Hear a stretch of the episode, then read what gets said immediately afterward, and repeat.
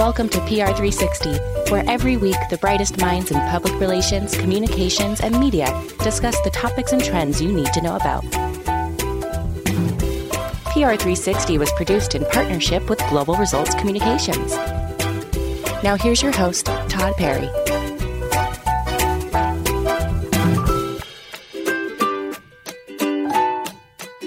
Welcome back to PR360. My guest today is Matt Krayton, the founder and principal of Publitics.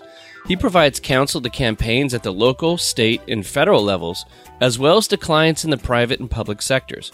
Most recently, Matt worked on special projects during the 2020 presidential campaign, helping to create President Joe Biden's We Did That hat. He is currently an adjunct professor at Centenary University's business department, teaching its first of a kind social media program. So, uh, Matt, is there anything I've missed? No, I think you nailed it. That's uh, that's me in a nutshell. Good, good. I uh, no more, no less. That's you in uh, your entirety. That's it. I'm very one dimensional. good. You know, that's fine. You know, as long as you're good in that one dimension, it's all that matters. There you go. I do play golf, so there you go. There's some separate, uh, you know, little personality there for you. okay, good. I it's funny. I had a guest uh, just recently, and I know he was a very good golfer because he was like, "Well, I used to be pretty good." He did that, and normally golfers always always say they're much worse than they actually are. I feel. Yes, that is uh, that is a common affliction among golfers. I will say though that uh, when I say um, I used to be better, I I really truly mean that in uh, in in deep in my heart. it's, uh, okay, good. It wasn't pretty. Yeah, it's not, it hasn't been pretty, but it's fun, so you can't complain, yeah. right? Oh yeah, no, definitely, definitely. I, I, love to play myself, but when the guy said I used to be pretty good, I was like, oh, that guy must have been really good if he says it that way. Um, That's right. So, Matt, can you tell us a bit about how Publitics bridges the gap between politics and business?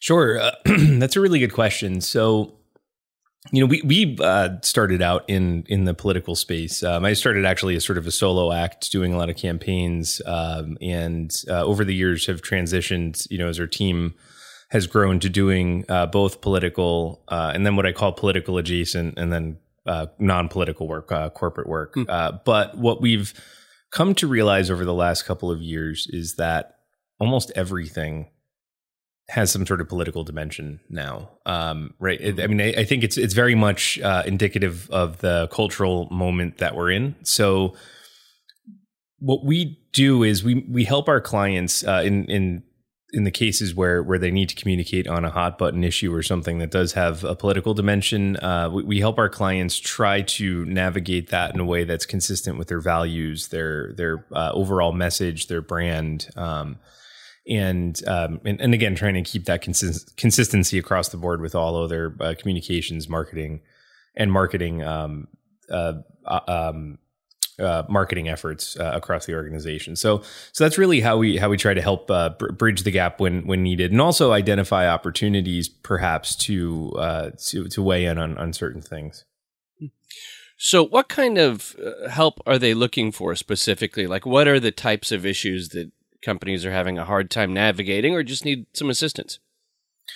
Sure. So I, I, think that there, well, there there are a number of there are a number of things. So I'll start in in uh, sort of the broad sense of of looking at uh, what we've referred to at uh, you know historically as ESG initiatives. Uh, so that has uh, so environment, uh, social, and governance initiatives at at different corporations um, and companies, brands, organizations, and um, r- recently that principle, right? That that that organizations and brands and, and companies uh, should be more about than just making a profit, but also mm-hmm. doing social good.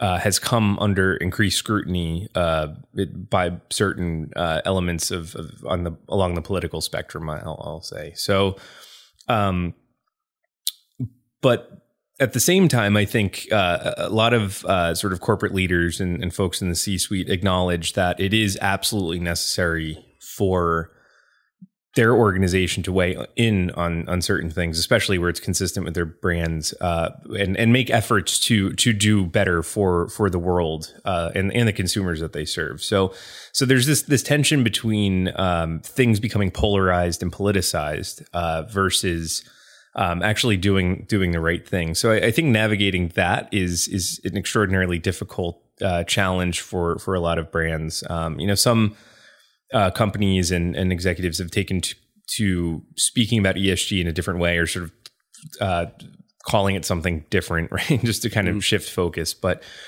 but um, you know, I think overall, you know, the principle still remains that like you know we do actually have to do things that are good for the environment, right? Try to preserve our um, our environment because if there is no no environment, no planet to live on, then there is no economy, right? And I think that's right. that's part of the the issue that people are starting to realize. So it's ESG. It's also um, you know being able to market to different groups uh, potentially that um, you know brands uh, you know specific brands have not uh, been able to reach out to in the past so they try something new um, you know they they engage with different influencers uh, sometimes that goes well sometimes that doesn't go so well so you know we we get the call you know in, in both of those both of those scenarios um, and it's sort of also then just kind of helping uh, provide a bird's eye view of of what uh, you know the American public is thinking in any given moment about specific issues as well. That way, you know, we kind of have an idea of, of what we're dealing with. So, so I would say those are those are the sort of broad buckets of of things that we look at. Uh, from a political perspective, with with our clients, uh, or or you know, I should say, like po- po- non-political or political adjacent clients. Can you think of an example? Getting back to the ESG, when um, a company inserted themselves into something political, politically adjacent, and did a good job of it. Uh, specifically, maybe you know one of your clients. The uh, the most successful campaigns uh, that that you see, or most successful efforts to uh, you know speak out on various issues, are the ones that are that are already consistent with the brand, right? And picking mm. your spots. So I think one of the most important things is you don't have to swing at every single pitch. Um, you know, brands are what they are, right? If you make a yeah. certain widget or a certain product or whatever it is, um, and that's got absolutely nothing to do with uh, the you know the message that you're putting out there. You're really putting yourself in in a bad spot potentially. Um, so I think you know just maintaining uh, overall consistency, understanding your consumer too that's a huge piece of, of the puzzle that I think is is undervalued. Um, really paying attention to the demand in in the marketplace for um, you know certain messages, certain um, approaches to different issues. So understanding your core audience, um, and then uh, you know understanding uh, whether or not uh, your marketing efforts are going to be compatible with expanding that audience potentially to to new groups, um, new demographics. Uh, you know, so I think those are things that uh, you know, I would say the most successful campaigns start with with a concerted effort to really listen to to your customers. Do you ever find yourself in one of these situations and just think, you know, actually the best thing is for the company to stay away from that issue? Yeah.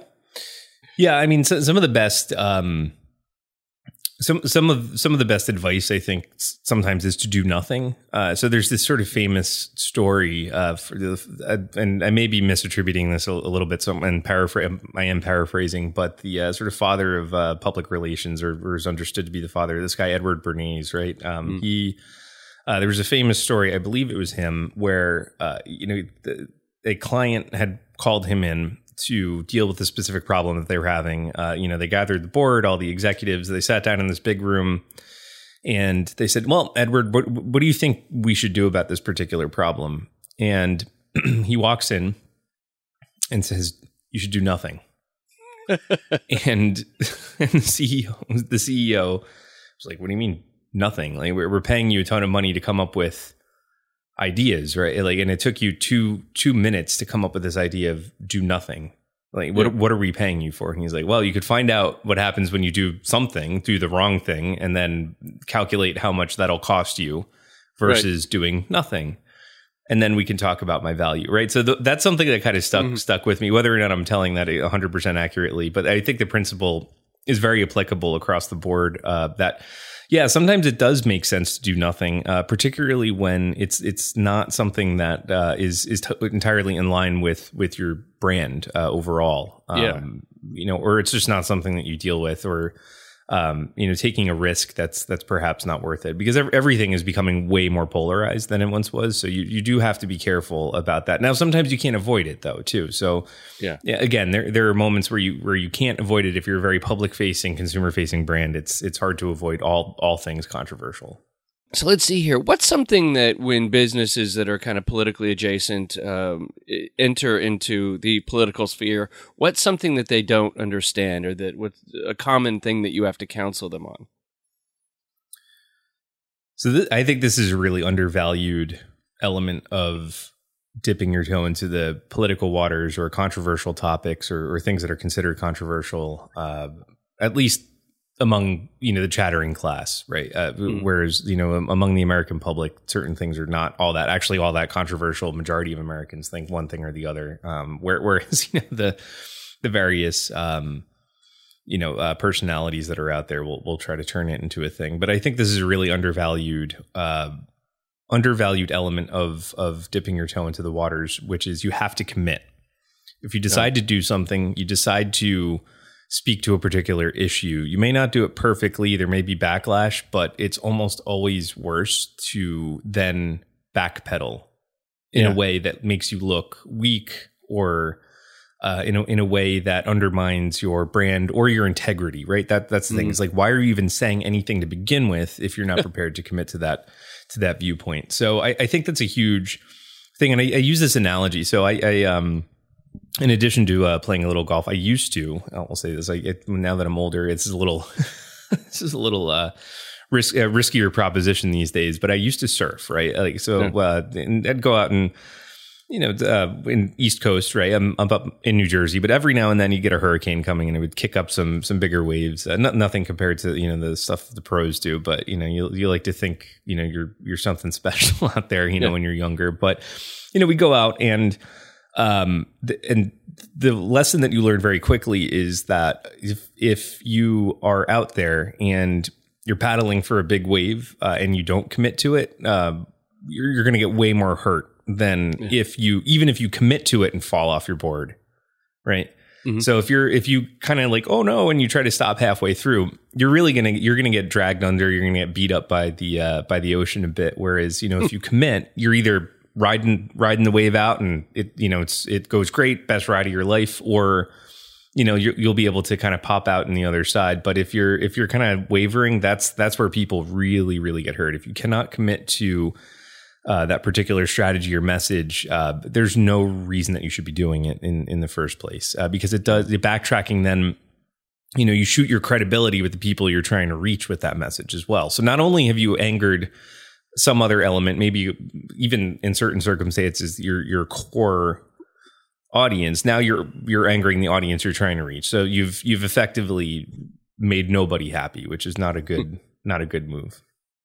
It reminds me of there was a recent kind of I guess a, a PR disaster with the LA Dodgers um, over that LGBTQ night and like Pride night, and so then you know so then they, they invited a rather controversial group to come and be honored at the, the thing.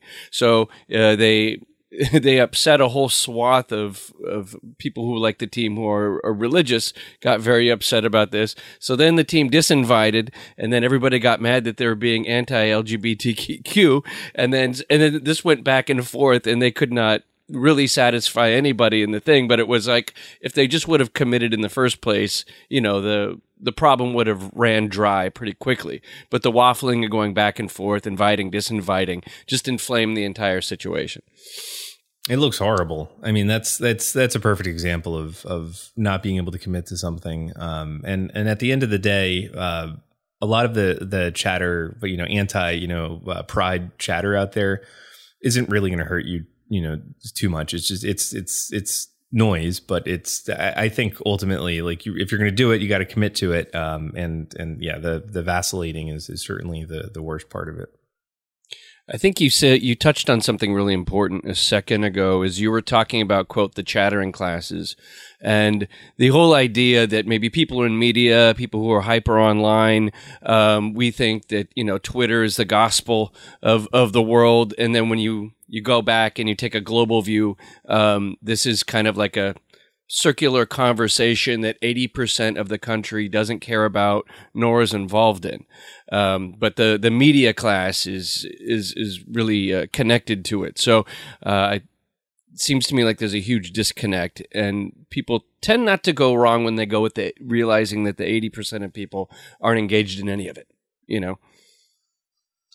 Yeah, I mean, I, I think that's right. Like, I, I, do think that we potentially overvalue um, o- overvalue the opinions or, or thoughts that uh, very online people have, right? And we and we mm. tend to overestimate the number of people that are spending their time, uh, you know, neck deep in these very uh, sort of obscure, almost sometimes obscure cultural tug tugs of war, right? Where where mm. you're kind of in, so it's it's very funny to think about it because like once you get offline um, and and you know touch grass as it were, right? to use use a phrase a lot of people are uh, using these days. You know, you get out there, you touch grass, get some fresh air. You realize that like most people walking down the street are not aware of the heave ho of of most of the uh, sort of cultural uh, battle points uh, that that you know we're we're concerned with. Like most people are just kind of living their lives. They're trying to figure out you know how, how do they uh, put dinner on the table? How do they um, you know uh, they're worried about their job, their families, things like that. They're not sitting on on Twitter you know seething over one thing or the other. Now there, there is a subset, right? Like there are a subset of people or people who hang out in these Facebook groups that you know spend most of their day uh, kind of raging about one thing or the other. But uh, most people are not in that camp, um, and and I think us as practitioners, right, we do spend a lot of time in those spaces because they are they are in one sense very culturally relevant, but then also uh, they they do represent a, a pretty uh, narrow slice of, of the overall populace. Tell me a bit about how you work for the Biden campaign in 2020, making a really cool piece of merch. Uh, this is kind of a funny story. So, uh, so what we were doing during the campaign is we were working with uh, a couple folks on um, sort of special projects in, in different places. You know, Pennsylvania uh, primarily was was one of our uh, targets where we did quite a bit of work uh, developing collateral and communications around various endorsers, you know, celebrity endorsers, athletes, you know, things like that, um, which was a lot of fun to do. Um, now, uh, you know, that campaign was uh, unique in that it was, it was really the first, and I and I hope, uh, and for for most re- some reasons, the only uh, 100% online campaign, right, where, mm. where, we were dealing with this pandemic, and yeah. um, we're still trying to you know navigate. Um, you know what uh, what what to do and and uh, sort of the public health emergency. So so that, but at the same time, that offered a lot of opportunities as well, where we were able to get uh, a lot of folks in different places into one spot online to participate in in various endorsements or or roundtables or things like that, uh, which which I thought was um, was definitely a lot of fun. You can't do that physically because everyone you can't be in a thousand places at once physically. So it, it really did help online to to be able to pull pull folks in that way. Um, now the uh, the the we just did hat was was sort of a funny um, funny thing. So we we're sitting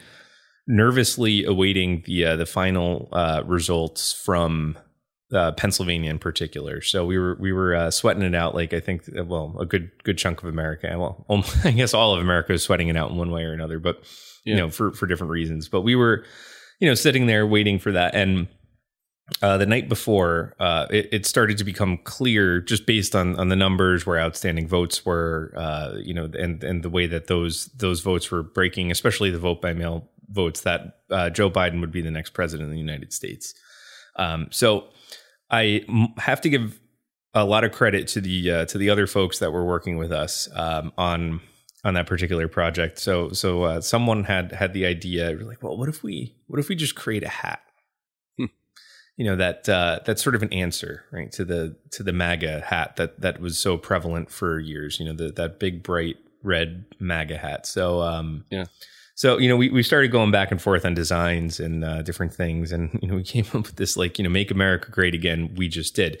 Now the interesting thing about this was it wasn't really meant to be this big viral kind of sensation. Um, in fact it was it was very much like an inside joke. Um, mm. because uh, you know the campaign uh, was it was a challenging campaign on on a lot of levels. Um, you know and and obviously i bring a specific viewpoint as to why that was challenging, but it was a, it was a tough campaign. Um, so you know we were just thinking, let's you know let's blow off some steam. You know we just did that'll be funny or whatever. So we we made the hat, got a whole bunch of them uh, made up the night before uh, the the speech in um, the the the, uh, the victory speech, and uh, you know gave them out to a bunch of people. Uh, so if you watch the CNN broadcast actually, or any of the other broadcasts, you'll see like a couple people in the uh, in the crowd there wearing the hat, which is which is kind of funny. But oh. what end, what ended up uh, really kicking the thing off though was the uh, the president put it on oh, in an Instagram yeah. photo uh, with uh, with the first lady, and um, and it's it's sort of a funny thing where you wouldn't even notice it, right? Like he just had it on, took the picture, and somebody on TikTok, I think that's where it all kind of kicked off. Somebody on TikTok got the joke. Oh. And that's where it spread like wildfire after that. Wow. So they're like, we just did. Are they trolling? Are they trolling the MAGA hat? Yeah. so it's sort of like a funny, funny thing because we didn't expect we didn't really expect uh, it it to take off that way or anyone to actually notice it because it was such a small thing. I mean, like when you look at the photo, it's um it's still up on Instagram. You you know you see the sign like you know the president lives here uh, yeah. with the first lady and and uh, President Biden and um and those are the things that you would notice. But he's wearing the hat and and some sleuth just picked it out and we're like, oh, that's wow, that's funny, yeah. So so then it spread like wildfire went uh, viral. I think like Conan O'Brien did like a, a segment on it or something, and oh. um, yeah, got picked up in GQ. And uh, and and you know the continuing joke of the whole thing is we didn't really even talk about it afterwards. so people are like, "Oh, who did this? Are you trolling? Or are you not like trying to get the the real story behind the hat?" And it was like. It was pretty funny. So I think this may be the first time anyone's actually, you know, talking talking about it um, out loud. But we kind of just like left it alone, and and uh, and it spread. Which is a good lesson that sometimes like the the best stuff, the best content is not intentionally viral. It's it's actually uh, you know something very subtle. And this was very. I did not think anyone was going to get the joke, so it was it was fun. So how did the president get the hat? Uh, so, so people that were are very close to him uh, gave gave him the hat.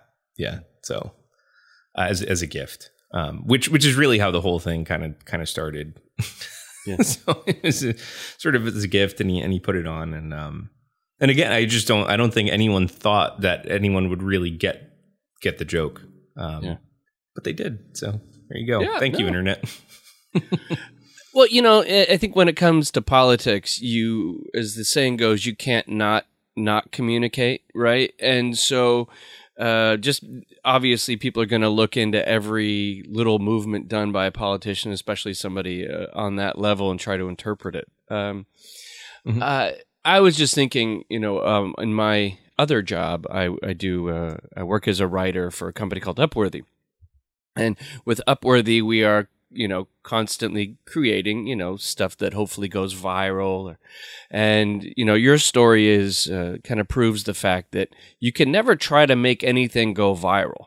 What but if you make something that is quality that is a benefit to people or people react to then something can go viral. You know people come to us all the time and they say can you make this go viral? Can you make our story go viral? You're like do you have a good story you know do you are you saying something? Is there a benefit to people? Then maybe it can go viral. And i think your hat is a perfect example of the unintentional virality of a great joke.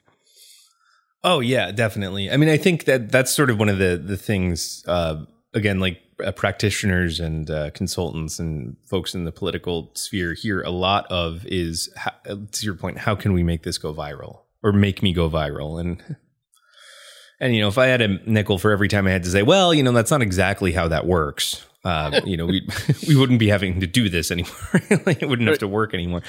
Um, but it does it does kind of incorporate. I mean, there are certain elements of of a viral piece of content um, that that exists more or less across the board. Again, not everything catches fire because a little bit of is a little bit of it is, or, or a large part of it is timing and um, really timing and a little bit of luck in, involved mm. in in some of these things going going viral. But um, but you know, for this, it was it was funny, right? So like humor sells. Yeah. Uh, I oh, think yeah. uh, it was unexpected, right? Because the, for the most part, the um the the campaign did a really good job of of not being overly trolly or or just mm-hmm. you know trolly enough to get the attention. So it would have been, so it was a little out of I don't want to say out of character, but it was unexpected, right? It was something that yeah. was a surprise. So like surprises, you know, sell like, oh, you won't believe what happened here, and then you know, and then I think the uh, the allure of the whole thing, right? Actually, not knowing exactly what the hat meant. Like everyone kind of knew what it meant, but they didn't know what it meant for sure. Like no one came out, no spokesperson came out and said, you know, straight up like, "Oh, this is what this hat means." So I think there was a little bit of that mystery too that that led lent itself to uh, to the viral spread of of something like that. So, I mean, if you look at the elements of anything that spreads or catches on, you know, there's some element of that. Uh, unfortunately, anger that's another one, another activating emotion where people are angry about something that that generates a lot of shares. Um, so uh, you know, it's it, those are th- things to keep an eye out for. But you could try a thousand things. Um, and I'm sure you know it's something you deal with every day. It's you, you could try a thousand things and none of them go viral, and then this one thing, you know, for whatever reason, just right time, all the right elements, uh, a little bit of luck, you know, right person sees it and then frames it in the right way. Um, so I think I mean, I think we were able to trace, or I was able to trace it back to like one TikTok user. I think that was like the first time it it appeared in uh, in sort of like the public consciousness, and um, and and it was just like the right framing too in that moment. Like if that person didn't uh didn't frame the hat the right way or didn't didn't speak about it in the right way, then it probably wouldn't have gone any anywhere. Uh, yeah. But the, the, way that they framed it was was humorous in their own right too, right? They had yeah. their own approach. They did it in a very um, way that uh, a way that was very consistent with how things on spread on TikTok as well. So like mm-hmm. if if that hadn't happened, which no one has any control over, right? Like once stuff yeah. is out there in the universe, you don't have any control over it. You kind of just have to yeah. go, okay, here, let's see what happens, and uh, that's that's what happened, right? So let yeah. it let it free. so. Thank you so much for coming on the show. How can people follow you? How can people learn more about Publitics? Uh, where do we go from here? Sure. You can check out our website, uh, publitics.com. Uh, you can check me out on LinkedIn, um, using LinkedIn a lot, uh, trying to be less online on some of these other, other platforms. So I find LinkedIn to be pretty, uh, pretty productive. So you can find me, uh, Matt Krayton on there, uh, Publitics on there. We try to post stuff that's, uh, that's helpful, uh, you know, sometimes. So, um, so yeah, that's, uh, that's where you can find me. Great. Well, thank you so much and, uh, best of luck and hopefully uh, you can come back on the show again sometime. Yeah, thank you for having me. Appreciate it. PR360 was produced by Todd Perry in partnership with Global Results Communications. Be sure to subscribe to the show and leave a review wherever you get podcasts. Follow GRC on all socials at Global Results. Follow Todd on Twitter at Todd A. Perry. That's Todd with one D. Talk to you next week.